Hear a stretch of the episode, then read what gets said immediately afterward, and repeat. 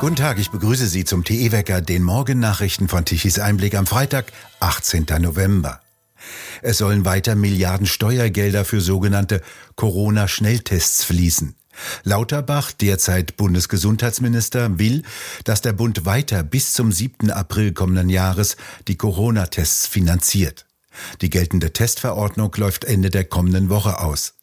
Wie die Welt aus einem ihr vorliegenden Referentenentwurf des Bundesgesundheitsministeriums berichtet, begründet Lauterbach die Kostenübernahme mit dem Infektionsgeschehen durch die Omikron-Linie BA5 und mit neuen Sublinien, die im Herbst und Winter kommen würden, heißt es.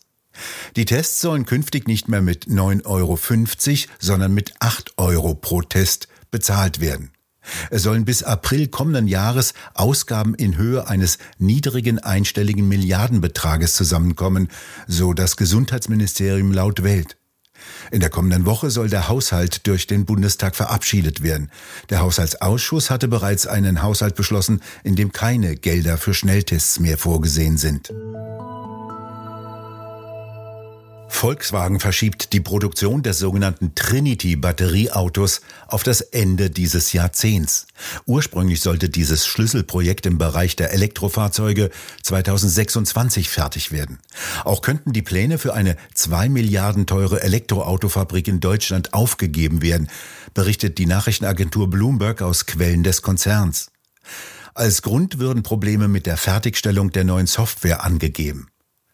Bloomberg zitiert aus einer internen Mitteilung an die Mitarbeiter, dass alle Projekte und Investitionen auf ihre Realisierbarkeit geprüft werden sollen.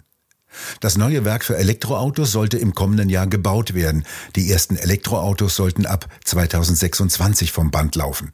Diese Planungen stammen noch aus der Zeit des ehemaligen Vorstandsvorsitzenden Herbert Dies, dem es nicht schnell genug mit der Umgestaltung des Konzerns zu einem Produzenten reiner Elektroautos gehen konnte. Der neue VW-Chef Blume, der im September gekommen war, musste laut Quelle von Bloomberg bereits einige Pläne zurücknehmen, weil sie unrealistisch seien. Ebenso heißt es aus dem Konzern, dass VW bei der Entwicklung autonomer Fahrzeuge der Stufe 4 einen vorsichtigeren Weg einschlagen will. Die Entwicklung dieser Technologie habe sich als schwieriger erwiesen als erwartet. Autohersteller konzentrieren sich jetzt auf weniger komplexe Fahrassistenzfunktionen. Ein von VW und Ford gemeinsam mit Milliarden unterstütztes Start-up-Unternehmen für autonome Fahrzeuge stellt jetzt seine Tätigkeit ein. Wenn Anhänger der sogenannten letzten Generation Straftaten begehen, Straßen blockieren und Menschenleben aufs Spiel setzen und Bilder beschmieren, sei dies nicht extremistisch. Dies sagte der Präsident des Bundesamtes für Verfassungsschutz Haldenwang. Er sehe keinen Anlass für eine Beobachtung der sogenannten Klimabewegung letzte Generation. Er erkenne gegenwärtig nicht, dass sich diese Gruppierung gegen die freiheitlich-demokratische Grundordnung richte, und insofern sei dies kein Beobachtungsobjekt für den Verfassungsschutz. Das sagte er bei der Aufzeichnung einer Gesprächsreihe Demokratieforum im Hambacher Schloss. Die Aktivisten würden Straftaten begehen, das aber mache die Gruppierung jetzt nicht extremistisch. Haldenwang widersprach auch Forderungen aus der CDU-CSU. Landesgruppenchef Dobrindt hatte vor einer Klima-RAF gewarnt, die verhindert werden müsse. Die Polizeipräsidentin von Berlin, Slowik, warnte vor einer Verharmlosung der Straßenblockaden. Für sie erfüllen die Blockaden den Straftatbestand der Nötigung. Die Polizei habe an besonders neuralgischen Orten Polizisten postiert, um Protestaktionen schnell unterbinden zu können. Straftaten wie Blockaden des Straßenverkehrs würden konsequent angezeigt, die Strafverfahren mit Hochdruck bearbeitet. In einem Gespräch mit der Welt berichtete sie, dass bisher fast insgesamt 2000 Strafverfahren eingeleitet wurden. 224 Strafbefehle seien ergangen, die Blockierer müssten die Kosten für die Polizeieinsätze bezahlen. Insgesamt hätte die Polizei seit Anfang dieses Jahres bereits über 160.000 Einsatzkräftestunden erbracht. Dies bedeutet, die Polizei könne nur in kleinerem Umfang und deutlich weniger im gesamten Stadtgebiet präsent sein. Slowik wies auch darauf hin, dass in anderen Ländern die Rechtsprechung anders sei. So wurde in Schweden ein Blockierer in Untersuchungshaft genommen und dann nicht wegen Nötigung, sondern bereits wegen Sabotage verurteilt. Agrarprodukte wie Kartoffeln und Milch werden drastisch teurer. Die Preise haben sich laut Statistischem Bundesamt um 40 Prozent gegenüber dem Vorjahr erhöht. Außerdem beschleunigte sich der Preisanstieg im September. Milch wurde um 58 Prozent, Kartoffeln um 73 Prozent gegenüber dem Vorjahr teurer. Strom- und Gaspreise sollen gebremst werden. Finanzieren wollen die Herren Lindner und Habeck dies mit dem sogenannten schönfärberisch Abschöpfen genannten Trick. Auf Deutsch Geld her.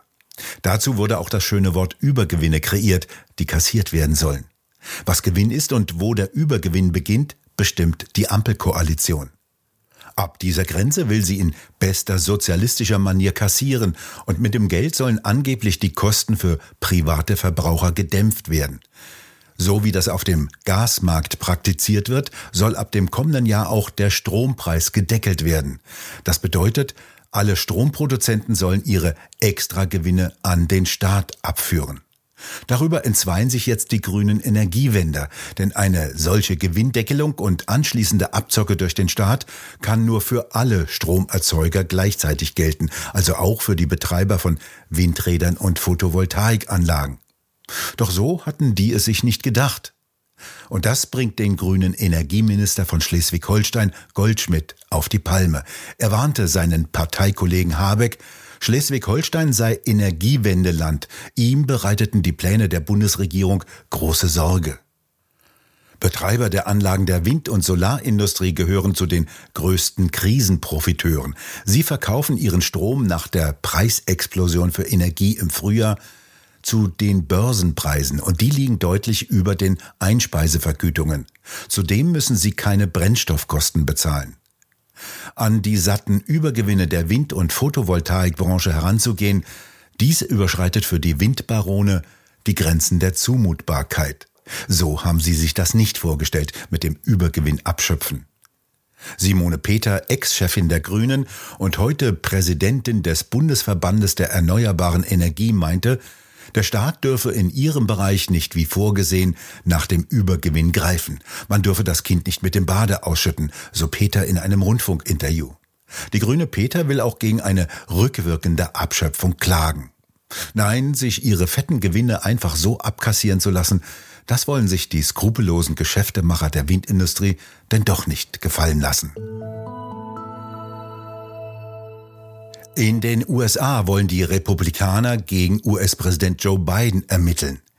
Der Abgeordnete der Republikaner James Corner sagte gegenüber dem amerikanischen Fernsehsender Fox News, dass er vorbereitet sei, die Macht des Ausschusses für Aufsicht zu nutzen, um, so wörtlich, die Familie Biden für ihre dubiosen Geschäfte zur Rechenschaft zu ziehen. Bankunterlagen und Aussagen von Informanten sollen ausgewertet werden, in denen es um den Präsidenten und seinen Sohn Hunter Biden geht. Es gehe darum, ob der Präsident durch ausländisches Geld kompromittiert sei und ob er eine Gefahr für die nationale Sicherheit darstelle. Damit nutzen die Republikaner erstmals ihre neue Mehrheit im Repräsentantenhaus. Hunter Biden steht seit langem wegen seiner Geschäfte in der Ukraine und in China in der Kritik. Er hatte unter anderem einen lohnenden Posten im Aufsichtsrat eines ukrainischen Gaskonzerns inne. In Berlin muss neu gewählt werden. Was bedeutet dies für Deutschland? Darüber diskutieren Roland Tichy und Frank Henkel mit Professor Ulrich Voskerau, Professor Jürgen Falter und Professor Rupert Scholz. Erleben wir im Augenblick eine Veränderung der Wählerlandschaft, der Parteienlandschaft, äh, die man als dramatisch bezeichnen könnte, weil ja bisher war es ja immer CDU oder SPD und irgendjemand hilft mit. Man merkt doch, dass Sie ein alter weißer Mann sind, Herr Tichy. Das heißt mit anderen Worten, Sie ich reden sagen, eigentlich von einer Zeit, die schon lange vorbei ist. Die Parteibindungen lassen deutlich schon länger genau. nach und das hat etwas mit geradezu tektonischen Verschiebungen in der deutschen Gesellschaft zu tun. Die äh, Macht der Kirche, die Bindung an die Kirche, an die katholische Kirche ist entscheidend zurückgegangen und das war sozusagen der stärkste Unterstützer immer auf der Wählerebene von CDU, CSU. Die Gewerkschaften sind sind weniger geworden, deutlich weniger Mitglieder, ein drastischer Mitgliederschwund gewesen, auch wenn sie ein bisschen wieder zulegen. Und die Bindungskraft ist viel geringer geworden. Das heißt, auch hier, Gewerkschafter gleich SPD gibt es in dieser Form nicht mehr. Das heißt also, den Volksparteien ist sozusagen dieser Humus weggebrochen, auf dem sie gewurzelt haben. Und dadurch entscheiden die Wähler viel stärker nach kurzfristigen Einflüssen. Also nach den Kandidaten, die zur Wahl stehen, nach den Streitfragen, die zur Wahl stehen. Die Wechselwahl ist ungeheuer gestiegen. Die ist in der Zwischenzeit bis auf 50 Prozent von Wahl zu Wahl, müssen Sie sich vorstellen. Das kommt nur in den Wahlsendungen nicht raus, weil die Rückerinnerungsfrage das verzerrt. Aber wenn Sie mal dieselben Befragten von einer Wahl zur anderen befragen und fragen, was habt ihr das letzte Mal gewählt, was wählt ihr diesmal und das dann vergleichen und dann stellen Sie fest, es gibt viel mehr Wechselwähler, als den Leuten selber bewusst ist. Das heißt also, die Veränderungen haben wir. Sie sind dramatisch, aber es ist eine schleichende Dramaturgie. Die vollständige Diskussion können Sie sich auf der Webseite tichiseinblick.de ansehen. Es wird immer teurer, den grünen Robert Habeck in Szene zu setzen. Der derzeitige Bundeswirtschaftsminister sucht einen eigenen Promi-Fotografen für die Aufgabenbereiche Ministerbegleitungen sowohl bei Auslandsreisen, Inlandsreisen, aber auch bei Terminen in Berlin, wie die Bildzeitung berichtete. Dafür sollen laut Bild 400.000 Euro für vier Jahre Vertragslaufzeit ausgegeben werden. Das Amt des Bundeswirtschaftsministers nimmt Habeck offensichtlich stärker mit, so dass der Aufwand immer höher wird, ihn weniger zerknittert aussehen zu lassen. Optimistisch finde ich die Vertragslaufzeit von vier Jahren. Der erste Wintervorstoß kommt heute. Von Nordwesten kommt kalte Polarluft herein. Die stößt auf milde und feuchte Atlantikluft aus dem Südwesten. In dem Bereich, in dem beide Luftmassen aufeinanderprallen, kommt es zu Niederschlägen sogar auch als Schnee. Diese Zone liegt heute quer über Deutschland. Im Nordosten liegen die Temperaturen bereits unter 0 Grad. Der Westen und Südwesten liegt weiterhin unter dem Einfluss milder Luft. Die Temperaturen erreichen dort tagsüber 10 bis 11 Grad ein erster Wintereinbruch trotz angesagter Klimakatastrophe. Wir bedanken uns fürs Zuhören. Schön wäre es, wenn Sie uns weiterempfehlen. Weitere aktuelle Nachrichten lesen Sie regelmäßig auf der Webseite tichiseinblick.de und wir hören uns morgen wieder, wenn Sie mögen.